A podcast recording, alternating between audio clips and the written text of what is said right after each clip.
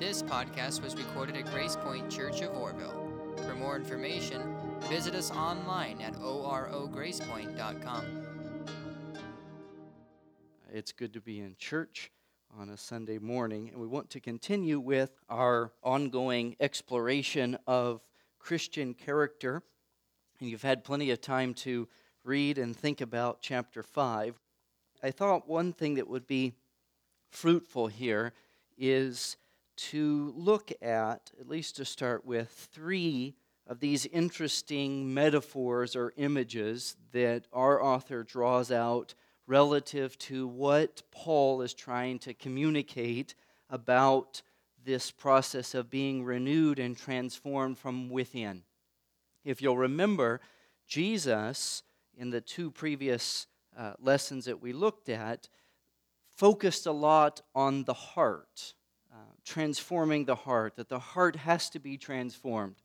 Paul shifts, and his focus is still interior, but he uses different metaphors. But both Jesus and what we're going to see as we start working through the teachings of Paul, both of them are very concerned with an inner transformation. If you want to become the kind of person that's going to reflect God in our world, there must be internal transformation. Without that internal transformation, we will never be able to fully live out the vocation, the calling that God has for us.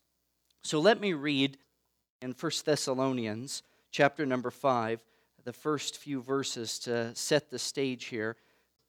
Beginning verse number 1. Now, when it comes to specific times and dates, my dear family, you don't need to have anyone write to you. You yourselves know very well that the day of the Lord will come like a midnight robber.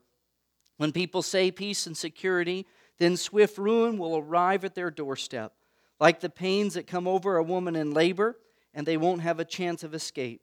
But as for you, my dear family, you are not in darkness.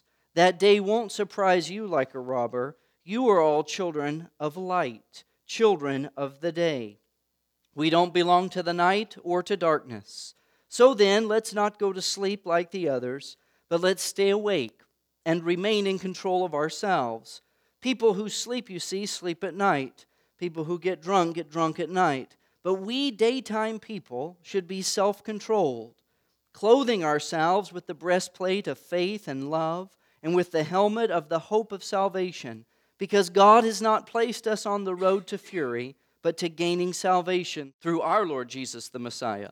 He died for us so that whether we stay awake or go to sleep, we should live together with Him.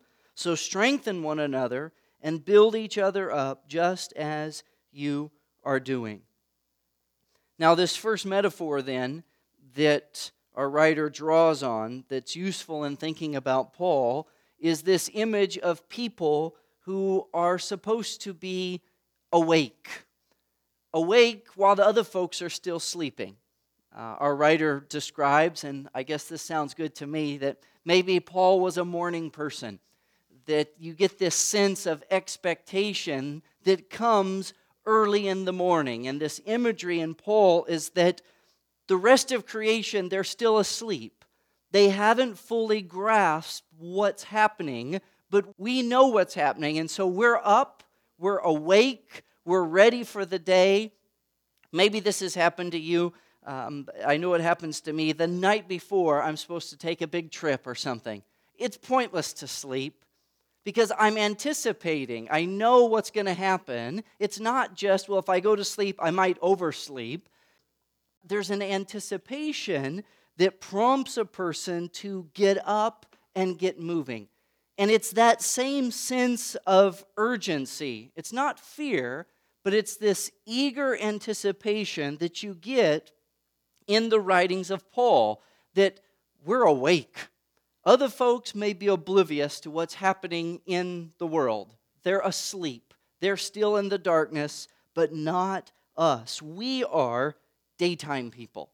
And as daytime people, as people who are awake, then that leads to certain practices, certain behaviors, understanding that something is dawning. The sun has already started to come up, prompts us then to act and to do. Now, if you'll notice, though, in this recognition of being people of daylight, Paul speaks again and again about the things that we choose to do, right? Let's not go to sleep, but let's stay awake and remain in control of ourselves.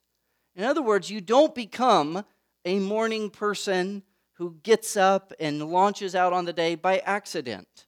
The default is to just close your eyes, to pull the covers over your head. Right? That's the default, is to stay asleep, to stay in bed. Paul here says daytime people are people who are in control of themselves. People who recognize the day is dawning. They take action. They get up. They get moving. They recognize there is a kingdom that has been launched. There is a work that is underway that you and I are called to participate in. But that takes a choice. Paul talks about faith, hope, love, right? these virtues, these things that characterize what it means to be a person of the daytime. Now, what's fascinating is, on the one hand, these realities have already been brought into existence by Jesus. So when Paul talks about being an early riser, metaphorically speaking. Now, if you like to sleep in, that's fine. This, this is spiritually speaking. We're not going to you know, kick you out because you don't want to get up before noon. Don't push the metaphor too far today. Paul says if you want to be an early riser in the kingdom of God, you need to recognize that Jesus has already started this process. So we're not starting from scratch. We're not making the sun rise. Right? We don't get up early because that's what causes the sun to rise. We get up early because the sun is already rising. And so it's important to keep that in mind. On the one hand, the work of the rising sun is in the hands of God. This is God's kingdom, God's project. But on the other hand, you have to want to get up. Right? If you don't want to be a daytime person, it doesn't matter if the sun's shining. If you don't want to get out of bed, you will miss it. You'll miss out on what's happening if you don't choose to get up. And part of that process of choosing to get up, and this is what moves us into Paul's idea of what inner transformation looks like, is you have to think through what that means.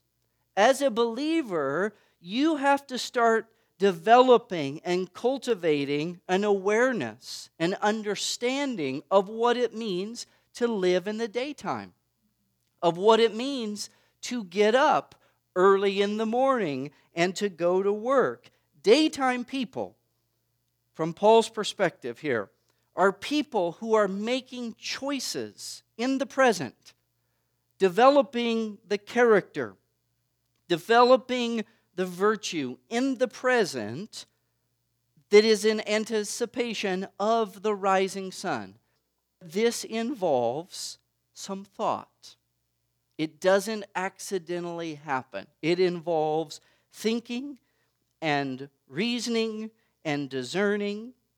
So, this brings us to this second uh, metaphor that our writer draws on.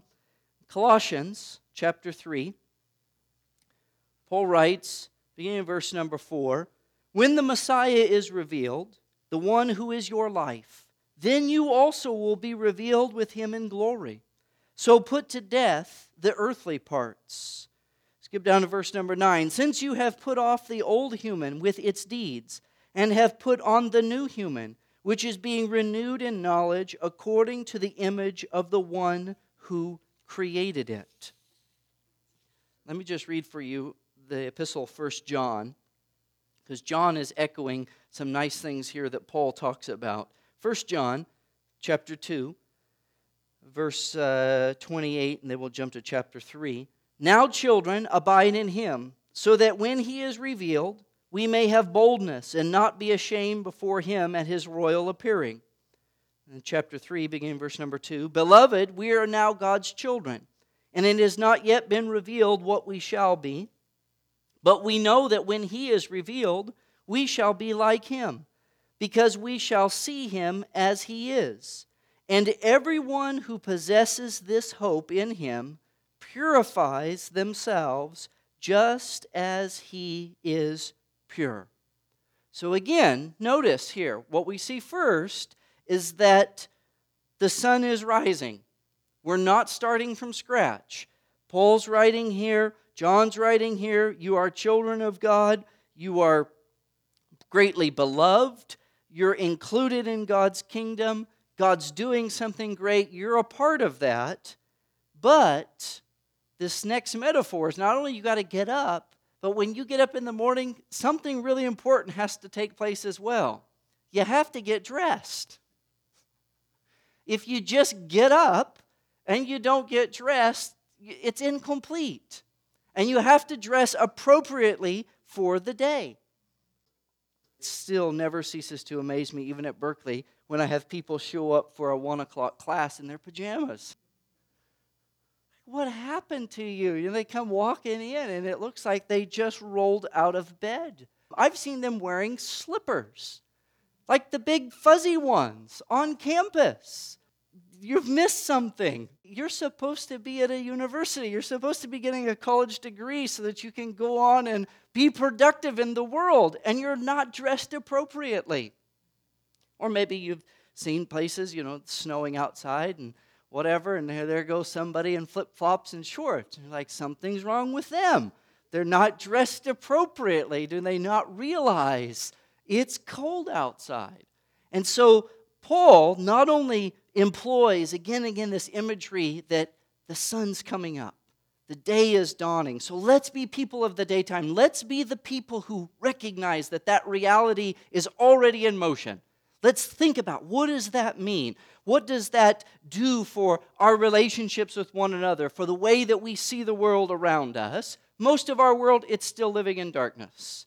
It's nighttime for them. They're clueless about what God is doing, and they're living according to that cluelessness.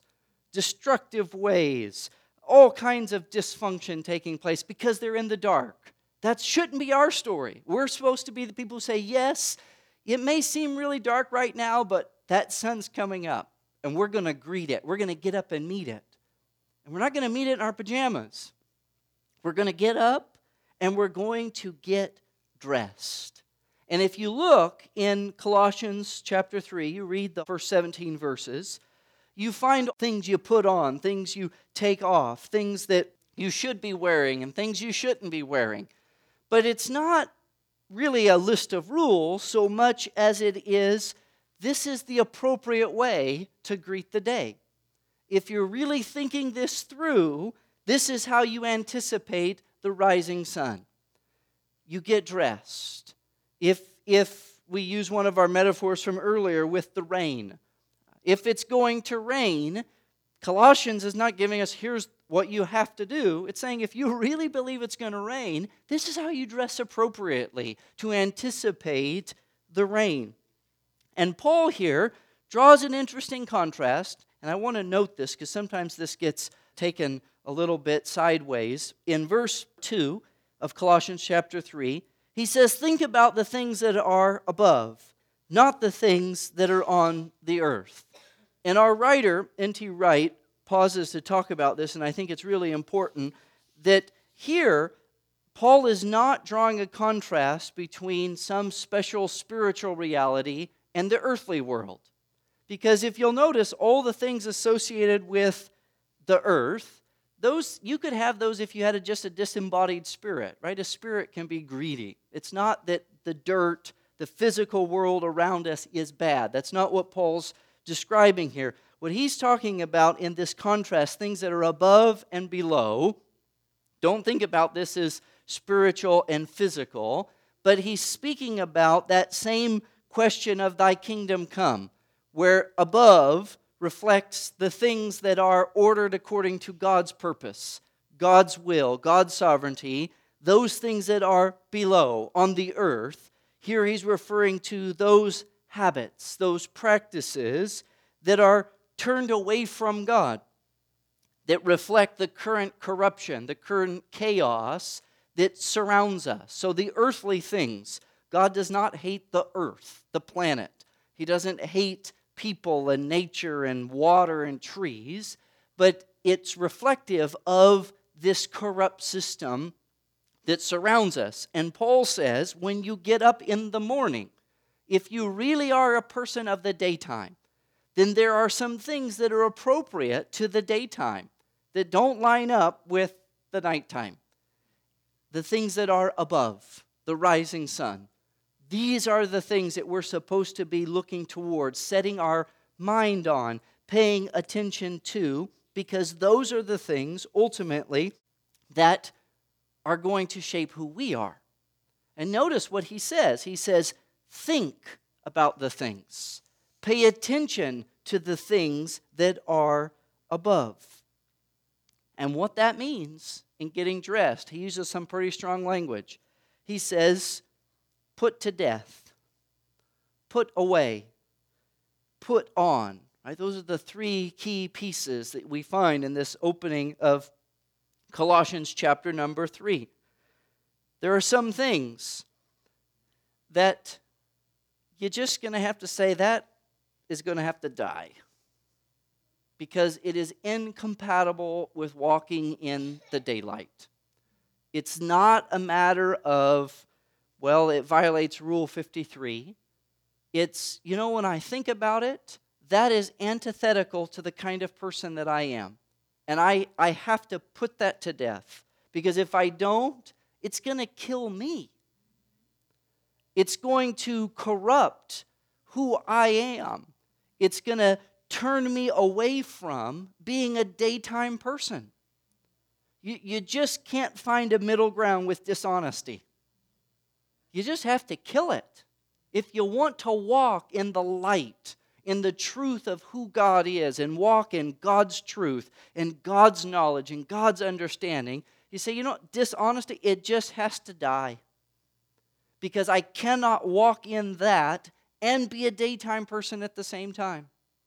Not only that, but Paul says that there are some things that just have to be put away. I have to push them away from me. They're not compatible with who I am they're not compatible with the development of character that accompanies the person of the daytime. You know, there are some fashions that just need to be put away. Let that one go by the wayside. We're moving on. We're doing something new. The daylight is breaking in, so let's just put some of those things away. And if you'll notice those list of things anger, wrath, malice, blasphemy, evil speaking. These are things that are incompatible with reflecting God's image, of God's character in our world. So when I wake up, those things have to get put aside. That's not the clothing for the day. See this, this question of choice, though, it's everywhere. These things anger, wrath, malice. It's a willful putting away. Put it to death. It requires desire, it requires intention. And again, I want to make sure that I have this framed. The sun coming up is not my doing. God's kingdom is unfolding. It's His grace, it's His mercy, it's His wonderful love that continues to spill into our lives. But when that light starts shining and an awareness begins to dawn on us, hey, God is doing something. I have a choice to make. Do I want to participate in that?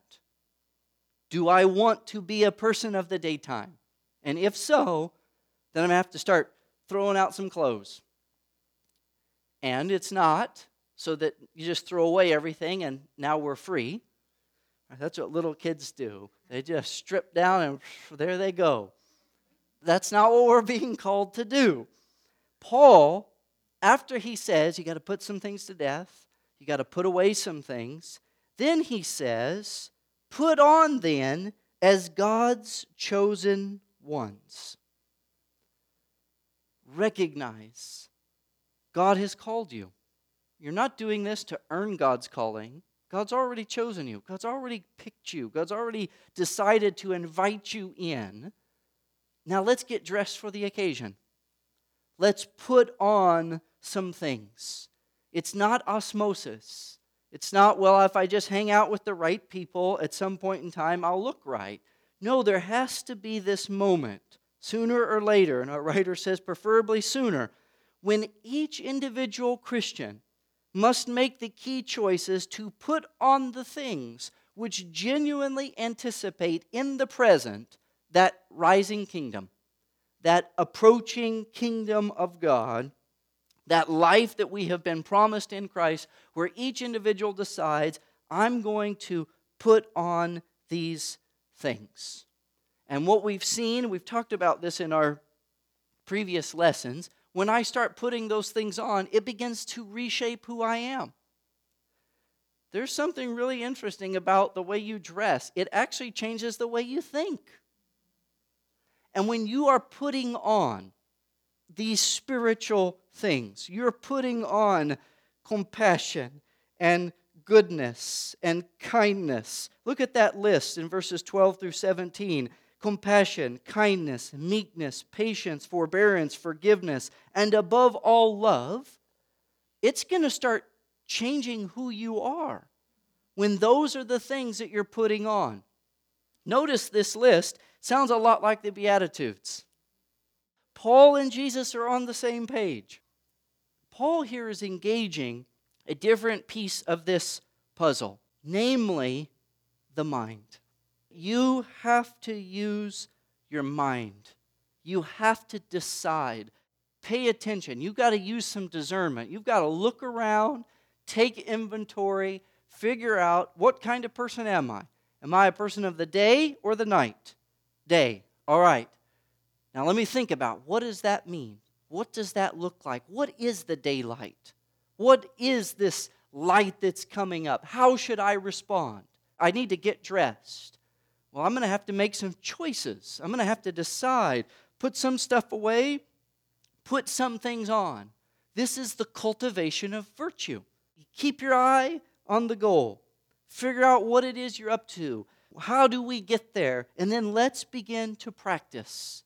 And for Paul, a key element, maybe the key element in this process that he returns to again and again, and we've already seen hints of it, Paul says in Romans 12 and 2 be transformed by the renewing of your mind. Your mind is important in this process. Jesus talks a lot about the heart, which is crucial. Paul says we also need to remember that the mind, and both of them are, are trying to help us understand the inner person. He's not talking about just your brain. Um, ancient people really didn't understand you know where your consciousness may have been they're both talking about the inner you has to be involved in this process let me just read both verses there in Romans 12. Paul says, beginning verse number 1, Romans 12. So, my dear family, this is my appeal to you by the mercies of God.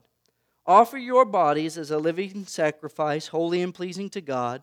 This is your true and appropriate worship. What's more, don't let yourselves be squeezed into the shape dictated by the present age. Instead, be transformed by the renewing of your minds so that you can work out and approve what God's will is, what is good, acceptable, and complete. Notice at the beginning, by the mercies of God. He's framing this. This is all happening within God's grace. But then Paul says, You need to have your mind transformed, it needs to be renewed so that you can work out some things. If everything that you do relative to the kingdom of God is just because somebody else is making you do it, you have not yet arrived, according to Paul. You're not really there yet because some of this stuff, you have to figure out what it looks like in your life because nobody else has your life. The sun's coming up, that's universal. You're supposed to put on forgiveness and mercy and compassion the clothes that we're all going to wear. But then you have to figure out what does that look like in your family? Be careful about just picking up what we do now and applying it to everybody at all times and places. That's not what Paul's saying. Paul's saying you need to have your mind renewed because you're going to have to work out some stuff. You can't just borrow it from your neighbor. You can't just borrow it from what somebody did 20 years ago. You have to work this stuff out. And it's worked out within a very specific context. Notice the overall context here is priestly worship. Think back to our earlier lesson. We're called to be kings and priests, a royal priesthood. And so Paul says these three interlocking things that our writer talks about. You can go back and read about it a little bit more if you want. You offer your body, your whole self, to God. This is the utterly fitting thing to do. It's the most natural thing to do within God's paradigm. Not natural within the paradigm of our world, but God has blessed us, He's given Himself for us, He's called us. The appropriate fitting thing is, I'm all yours, God. And this doesn't mean I self destruct. It means I'm going to direct myself, I'm going to orient my life towards God as a living sacrifice. I don't say, okay, I belong to Jesus. That means no more fun, no more enjoyment in life. We'll just spend each Sunday beating ourselves uh, so that we know how bad we are and then go on the rest of the week. No, it's about offering my life up to God in worship, in celebration that comes from being transformed and renewed. And Paul here makes it very clear the mind must be transformed so that you and I can think out for ourselves, so that we can weigh, so that we can discern, so that we can engage. What is it that God wants me to do? What does it look like on my job, in my family, in my context, to reflect the light of God, to anticipate the day in this dark world? And for Paul, the way that you avoid getting squeezed and conformed into the paradigm around us is by having your mind transformed. That's really interesting. For a lot of Christians today, they're not really big on the thinking part of this experience. Our culture is one in which feelings tend to dominate. And if we're not careful, that bleeds into the church, where it's, well, I just feel like well, you got to be careful because depending on what you ate last night or how you woke up this morning, you may feel one way or the other, and that has no bearing on what it means to live in the daylight. The antidote to the powers of this present age. I like how our writer on page 152, uh, let me just read his, the paragraph that he writes here because it's really, really good. About two thirds of the way down the page. The antidote to the power of the present age, then, is to have the mind renewed so that one can think clearly about the way of life which is pleasing to God, which is in accordance with God's will, good and acceptable, and here it is again, perfect, teleos, complete. This renewal of the mind is at the center of the renewal of the whole human being. The mind that is in rebellion against God cannot see clearly. But Paul says if you want to live in the day, if you want to walk in fellowship with God, you need to have your mind renewed. Following Jesus is not guesswork. It's not how we feel this day or that day, but it is about renewing one's mind and allowing God to transform us through the renewing of that mind. And this brings us to the third metaphor. The day is dawning. I want to live in anticipation of that. I need to get up and I need to get dressed. And then this third piece, and this is where you really see the transformed mind comes into play, is I need to learn to speak the new language that's associated with this daylight. For a lot of Christians, it's not language, it's parroting. You can teach a parrot to repeat things. It doesn't mean you're having a conversation with them.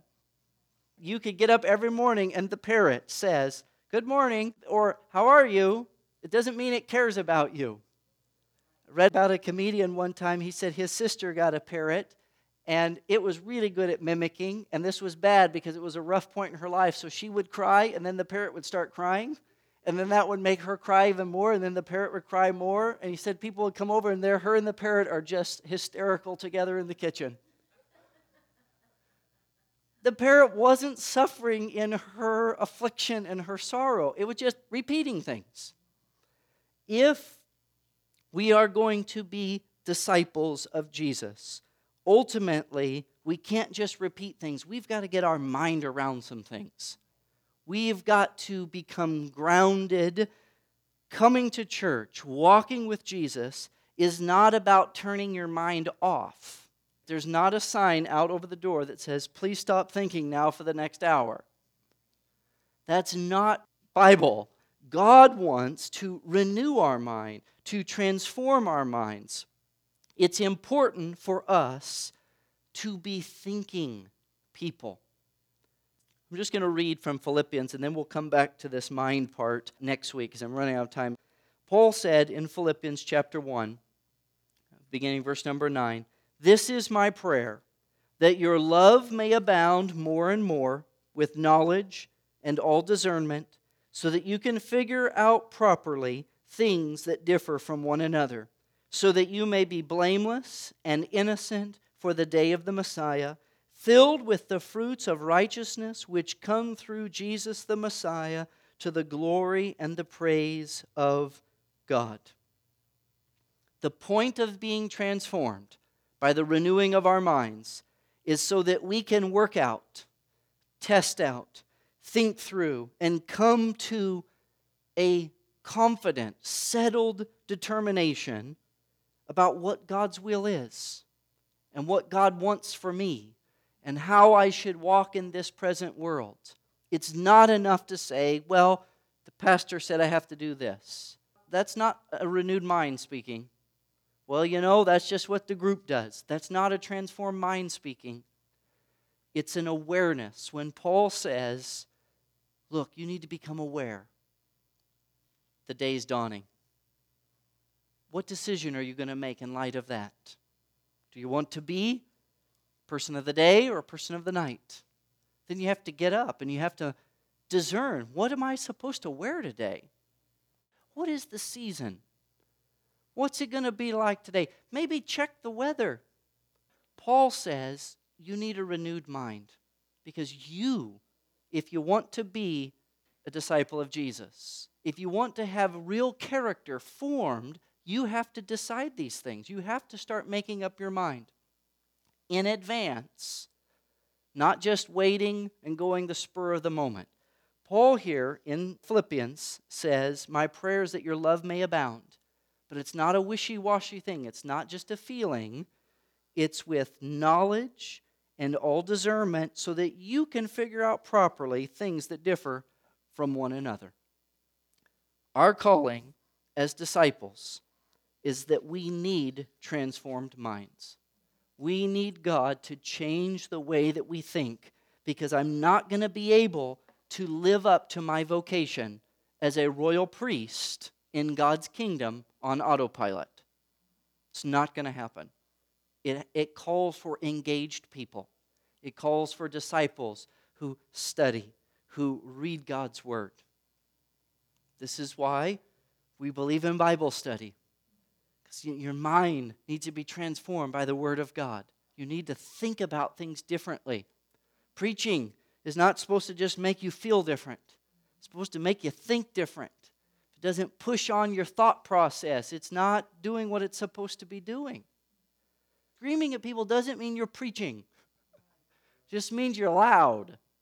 And sometimes loud does nothing to renew the mind. If you can't understand what's being said, how is this going to renew your mind? How are you going to hear and think about the world differently? It's not going to happen. We need to have our minds renewed. So, think about those two key metaphors And then we'll, we'll develop the third one, the language, a little bit more next week. Paul says we're supposed to be early morning risers. Not in the physical sense, in the spiritual sense. Lots of our world lives in darkness, but we know the sun's coming up, and we're going to start living according to that. So we're going to have to dress appropriately. How do we do this? How do I come to understand what's it mean to be a person who lives in the daytime? How do I know what kind of clothes to wear? By my transformed and renewed mind. That when God begins to reform my thought process, then I can discern. Then I can begin to wrestle with and work out what it means to be a person walking in the daytime. Without the renewed, transformed mind, I can't make those discernments. I can't make those judgments.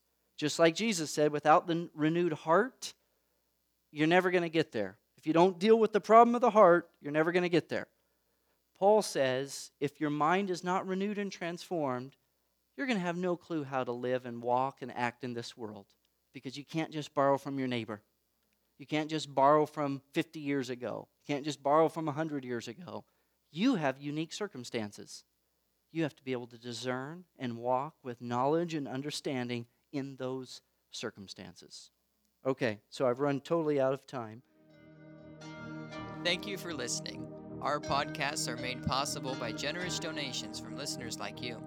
To hear more, visit us online at orogracepoint.com.